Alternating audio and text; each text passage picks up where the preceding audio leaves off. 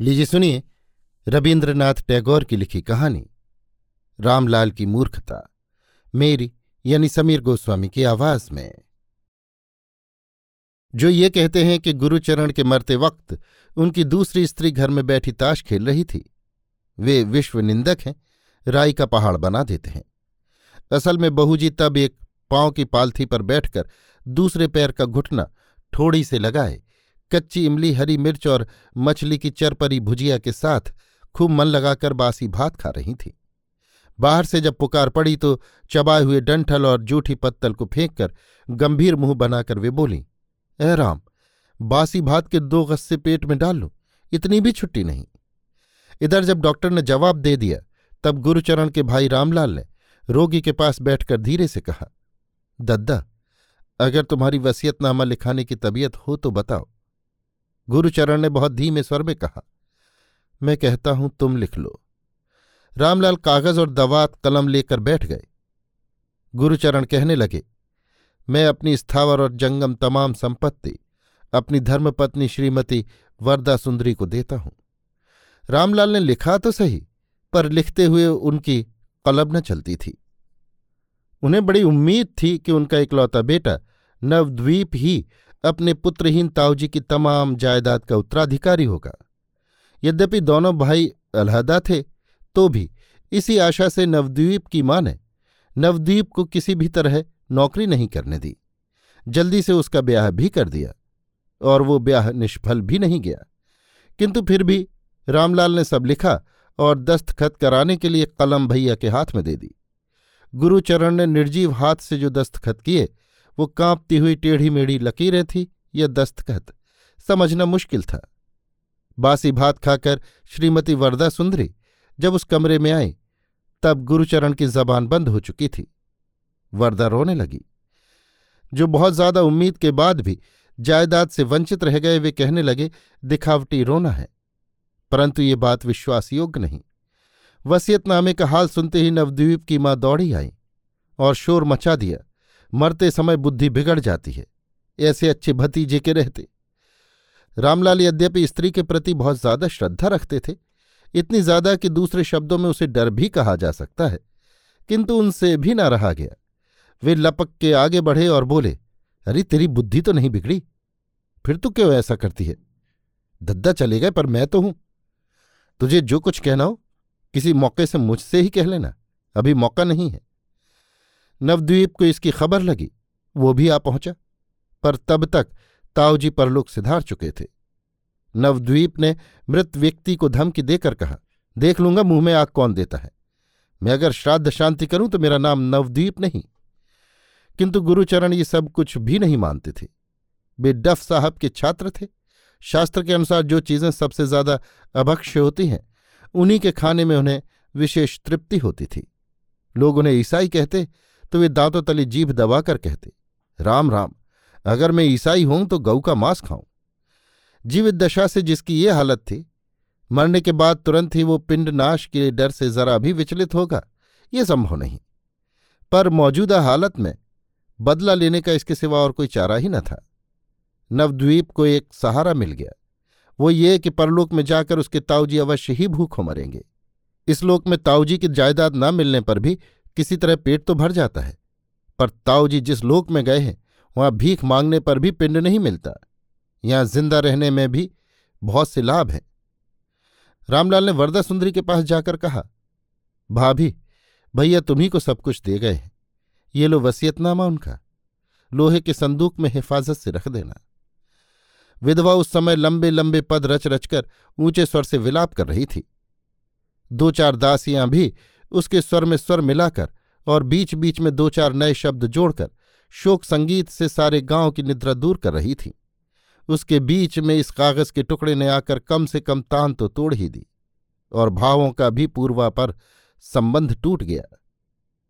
मामले ने अब इस प्रकार असंलग्न रूप धारण किया। हाय मेरी अम्मा री हाय मेरी तकदीर फूट गई री। अरे मेरी अम्मा री हाय हाय, देवर जी लिखावट किसकी है? तुम्हारी? हाय हाय, ऐसे जतन से अब कौन रखेगा? हाय मेरी ओर, अब मुँह उठाकर कौन देखेगा?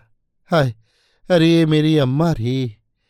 अरे जरा ठहर जा, ज़्यादा चिल्ला मत, बात सुन लेने दे। अरे मेरी मैया री, मैं भी क्यों नहीं मर गई री? मैं क्यों ज़िंदा रही री? हाय। रामलाल ने मन ही मन गहरी सांस लेकर कहा, ये तो हम लोगों की तकदीर का दोष है।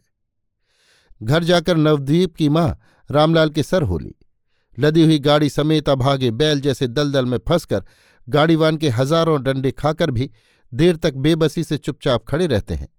रामलाल भी ठीक उसी तरह देर तक चुपचाप सब सहते रहे। आखिरकार धीमे स्वर में बोले, मेरा क्या कसूर है? मैं तो दद्दा नहीं था। नवदीप की माँ फुसकार कर बोली, नहीं जी, तुम बड़े भले आदमी हो, तुम कुछ नहीं जानते। दद्दा ने कहा, लिखो, भाई वैसे ही लिखते गए। तुम सब एक से हो तुम भी बखत आने पर ऐसी ही बुद्धिमानी करोगे? मुझे मालूम है। मेरे मरते ही किसी मुँह जली डायन को घर में ले आओगे और मेरे नन्हे से नवदीप को गहरे पानी में बहा जाओगे। पर इसके लिए बेफिक्र रहो, मैं जल्दी नहीं मरने की। इस तरह रामलाल के भावी अत्याचारों का ज़िक्र कर करके गृहिणी उत्तरोत्तर ज़्यादा गर्म होने लगी। रामलाल निश्चित जानते थे कि स्त्री की इन उत्कट काल्पनिक आशंका को दूर करने के लिए अगर उन्होंने जरा भी जीभ हिलाई तो उल्टा नतीजा होगा। इस डर से वे अपराधी की तरह चुप बने रहे। मानो उनसे वे दोष बन ही गए हों।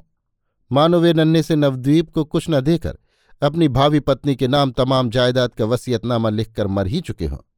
और अब बिना इस कसूर को मंजूर किए कोई चारा ही नहीं। इतने में नवदीप अपने बुद्धिमान मित्रों से देर तक सलाह मशविरा करके घर आया और माँ से बोला, माँ, कोई चिंता नहीं, ये जायदाद मुझे ही मिलेगी। कुछ दिन के लिए बापूजी को यहाँ से कहीं रवाना कर देना चाहिए। वे रहेंगे तो सब गुड़गोबर हो जाएगा। नवद्वीप के बाप की बुद्धि पर नवद्वीप की माँ को जरा भी श्रद्धा नहीं थी। इसलिए लड़के की बात उन्हें भी युक्ति संगत मालूम हुई। आखिर को रात दिन की झकझक और ताड़ना से तंग आकर बिल्कुल अनावश्यक और सब काम चौपट करने वाला कम अक्ल बाप किसी बहाने से कुछ दिन के लिए काशी चला गया। थोड़े ही दिनों में वरदा सुंदरी और नवदीप चंद्र दोनों एक दूसरे पर जाली वसीयतनामा बनाने का मुकदमा दायर करके अदालत में पहुँचे। नवद्वीप ने जो अपने नाम का वसीयतनामा निकाला, उसके दस्तखत देखने से साफ़ मालूम पड़ता है कि वे गुरुचरण के ही हैं। उसके दो एक गवाह भी मिल गए, किंतु वरदा की तरफ़ नवदीप के पिता ही एकमात्र गवाह थे, और दस्तखत को तो कोई समझ ही नहीं सकता था। वरदा का एक भाई है, जो उन्हीं के घर रहता है। उसने कहा, जीजी, तुम कुछ सोच मत करो, मैं खुद गवाही दूँगा और भी बहुत से तलाश कर लाऊँगा। मामला जब पूरी तरह से पेचीदा हो चुका तो नवदीप की माँ ने नवदीप के बाप को काशी से चले आने के लिए लिख भेजा। बेचारा आज्ञाकारी भला मानस पति बैग और छाता हाथ में लिए ठीक वक्त पर हाजिर हुआ। और तो क्या, स्त्री से जरा कुछ रसालाप करने की भी कोशिश की। हाथ जोड़कर हँसते हुए बोला, गुलाम हाजिर है। महारानी साहिबा का क्या हुक्म है? फरमाया जाए। गृहिणी ने सिर हिलाकर कहा, बस बस, रहने दो, देख लिया। ये ऊपरी हँसी मज़ाक अब रहने दो? इतने दिन काशी में बिता आए कभी एक दिन के लिए याद भी किया? इत्यादि।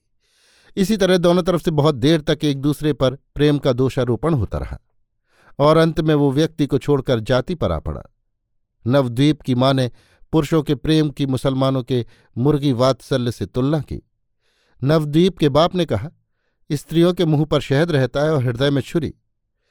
किंतु ये बताना मुश्किल है कि इस मौखिक मिठास का स्वाद नवद्वीप के बाप को कब मिला। इस बीच में रामलाल को अदालत से अचानक एक दिन गवाही का सफीना मिला। बेचारे के हाथ पाँव ढीले पड़ गए। रामलाल सफीना पढ़कर उसका मतलब समझने की कोशिश कर रहे थे। इतने में नवदीप की माँ ने आकर रोना शुरू कर दिया। कहने लगी, कल मुही डांकिन मेरे लाल को सिर्फ़ ताऊजी की जायदाद से ही कोरा रखना चाहती हो सो नहीं। वो तो उसे जेल भिजवाने की तैयारी कर रही है।